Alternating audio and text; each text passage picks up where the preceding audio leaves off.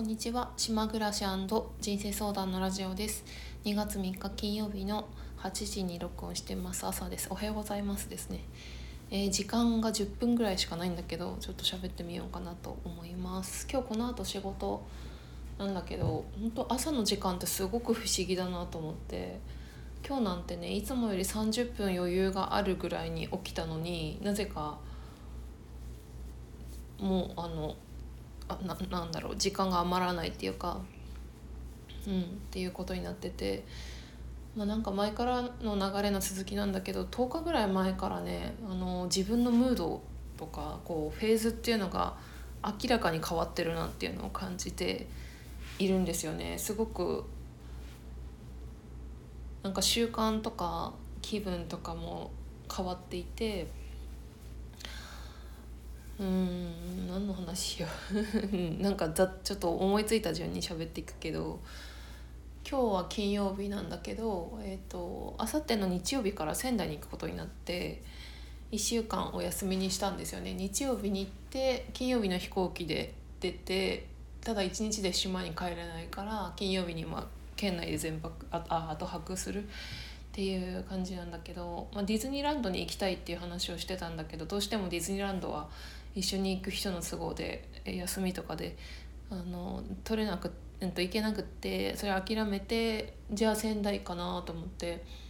結構迷ったんだけど、うん、仙台に行きたいのかなっていうか、そのいつもその翌月のスケジュールを月末に立ててて、仕事のシフトとかだからすごいいちがつさんじゅういちにちすごい悩んで、行きたいのかそんなに休んでいいのか、お金のこととかなんか仕事のこととか考えて、うんでも行こうって思って仙台に行くことにしました。仙台は去年の夏しちがつ以来に行くことになるんだよね。日曜日のねごぜんじゅうじにじゅっぷんの船に乗って、でその後本土に着いたら新幹線とか電車とかなんだけど、着くのがね夜中のじゅういちじで、だからじゅうにじかん以上かかる計算になるんだよね。なんか明日はとりあえず島の図書館に行って借りたい本があるので、それを借りて本を読んだりして過ごそうと思います。結構新幹線の旅は好きなので、座席もゆったりしてて快適だし、うん、あんまりそ意外と疲れないんだよね、自分の場合は新幹線は。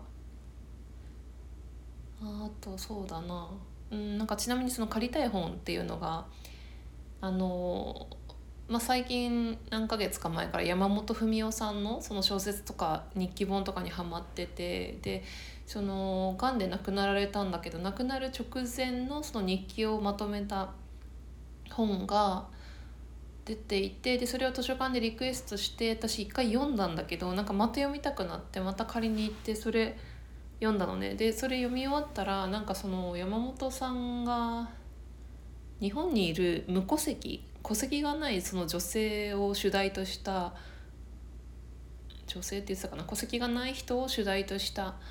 もう小説を書きたいって言っていて、でその小説を書くためのこう参考文献とか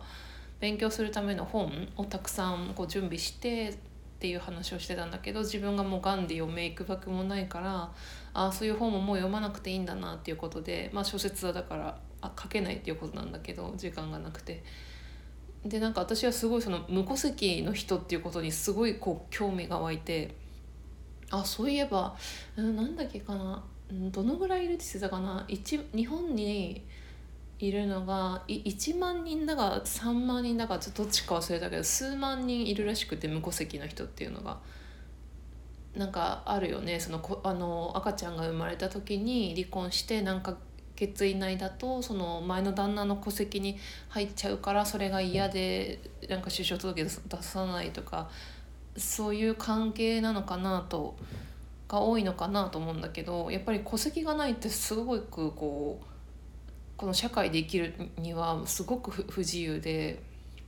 だって戸籍がないってことは住民票もないっていうことで、各種いろいろな手当が受けられないとか、税金の税金も払わなくていいって言ったらなんだけど、申告とか、まあ、学校とかどうなるのかも分かんないし、なんかその辺ってどうなってんのかなって思ってすごく気になって、なんかそういったことにすごく自分が関心があるんだよね。そういう、マイノリティっていう言い方でいいのか分かんないんだけど、そういう人もいるよなっていう。でたまたま自分が読みたい本が図書館にあるから、それを借りて、えー、旅先で読もうと思ってます。あとはそうだよね、いっぱいあるんだけど話したいことが、うーんとねそうだな、このうーんなんかね、私ずっと古民家で暮らしたいって言ってて、古民家探したりしてワクワクしたりとか、この部屋に観葉植物置いてとか、なんかオーナメント飾ってとかワクワクしてたりしたんだけど、自分が最近感じてるのはなんかもっとバリバリ働きたいっていう、まあ前から言ってたんだけど、その自分がその移住先をこう考えるときに、やっぱ古民家で暮らすってなるとこうやっぱ田舎になるんだよね。都会にもあるかもしれないけど。でそうなるとね、なんか私が興味がある仕事とかやりたい仕事ってなかなかその、まあ、リモートワークっていうとこでも探してはいるけど、自分が本当になんかやりたい仕事ってやっぱ都会でその人と関わる仕事なんじゃないかなっていう、やりたいことを考えてみるとっていうその葛藤みたいなのがあって、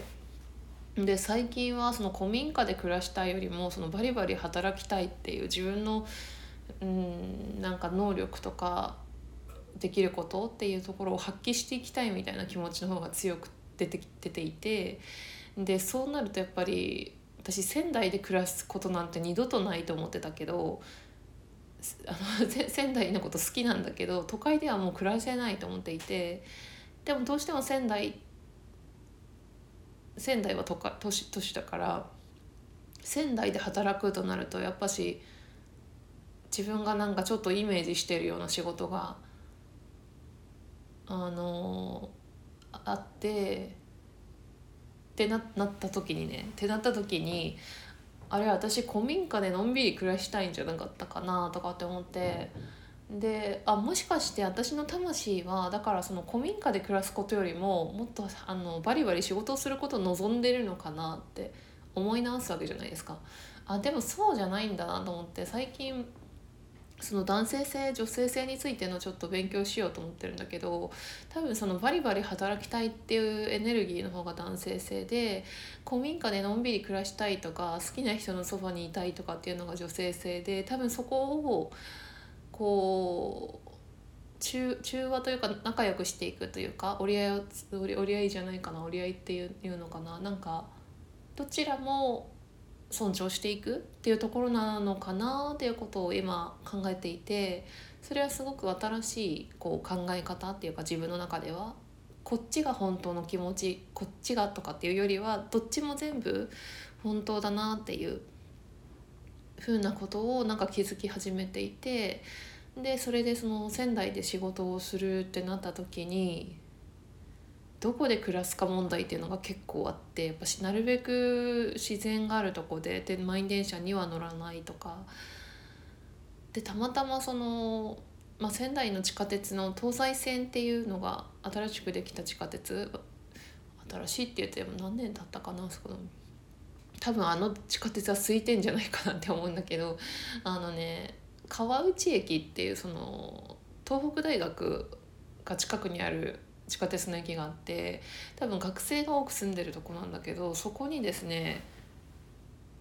私がたまたまヤフー不動産で見てた時にこう窓から緑が見える物件があって、で本当に不動産情報にもう物申したいんだけど、不動産ねあれねなんかね私がこう見たい条件とか見たいところっていうのは、窓からどんな景色が見えるかとか周りに自然はあるのかとかっていうことなんだよ。でもその辺の情報がさ全然なんかないんだよね、景観とかについて。でそしたってさ窓もさちょっと映ってんだけどさ何が見えるかまで分からなくて、ででも結構その隣の家だとかこう住宅とかなんていうのこうあんまり見晴らし良くないなっていうのがよく見えてたんだけど、たまたま私が見たところが緑がこううっすらと見えて窓からで、ね、そのなんかああ建物、まあ、ビルみたいなんだけど名前がすごい素敵でさ、あれなんだっけ忘れちゃったなんだっけ忘れちゃったなんだっけなんとか層え忘れちゃった、なんか名前が素敵なんだけど、なんとか層っていうのねちょっと気になるからちょっと待って、あ今一回停止して自分がねインスタグラムでちょっと検索した記録が残ってたんで、あの帰山層っていうんですけど、帰る山あとはなんとか層の層、帰山層、その名前がすごいめっちゃ渋いじゃん、なんか昭和な感じでさ、で帰山層ってなんか意味あんのかなと思って、まあ、例えばさ誰かの小説の中に出てくるとか何かの舞台になってるとかちょっといまいちその分からなくて調べたんだけど、でもね帰山層っていう建物が全国にちらほらあるんですよ。東京にもあるんですよ帰山荘っていうあの物件が。でなんか名前がめっちゃいいと思って。で、でも見た目はね帰山荘っぽくないっていうか結構でかいでかめのビルで、ででもなんか口コミとかも載ってたんだけど周りにこう自然があってみたいな、でもスーパーがないって書いててスーパーまで調べたら徒歩さんじゅっぷんかかるみたいで。ああそれはちょっとなと思ってちょっと一回でも見に行きたいなと思って、そのあたりの、あの雰囲気をっていうのとかが、まあ、ちょっと仙台で行く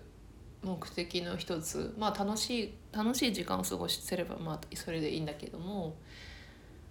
えー、っとちょっともう時間が な, なくなってきちゃったかな。なんか最近不思議なんだよね。今日前にさ前のラジオで私めっちゃもうなんていうのた貯めてた仕事っていうか気になってた仕事を終わらせて飲み会行こうって思った、その飲み会がちょうど今日なんだけど節分でちょっと飲み会行くのやめようと思って、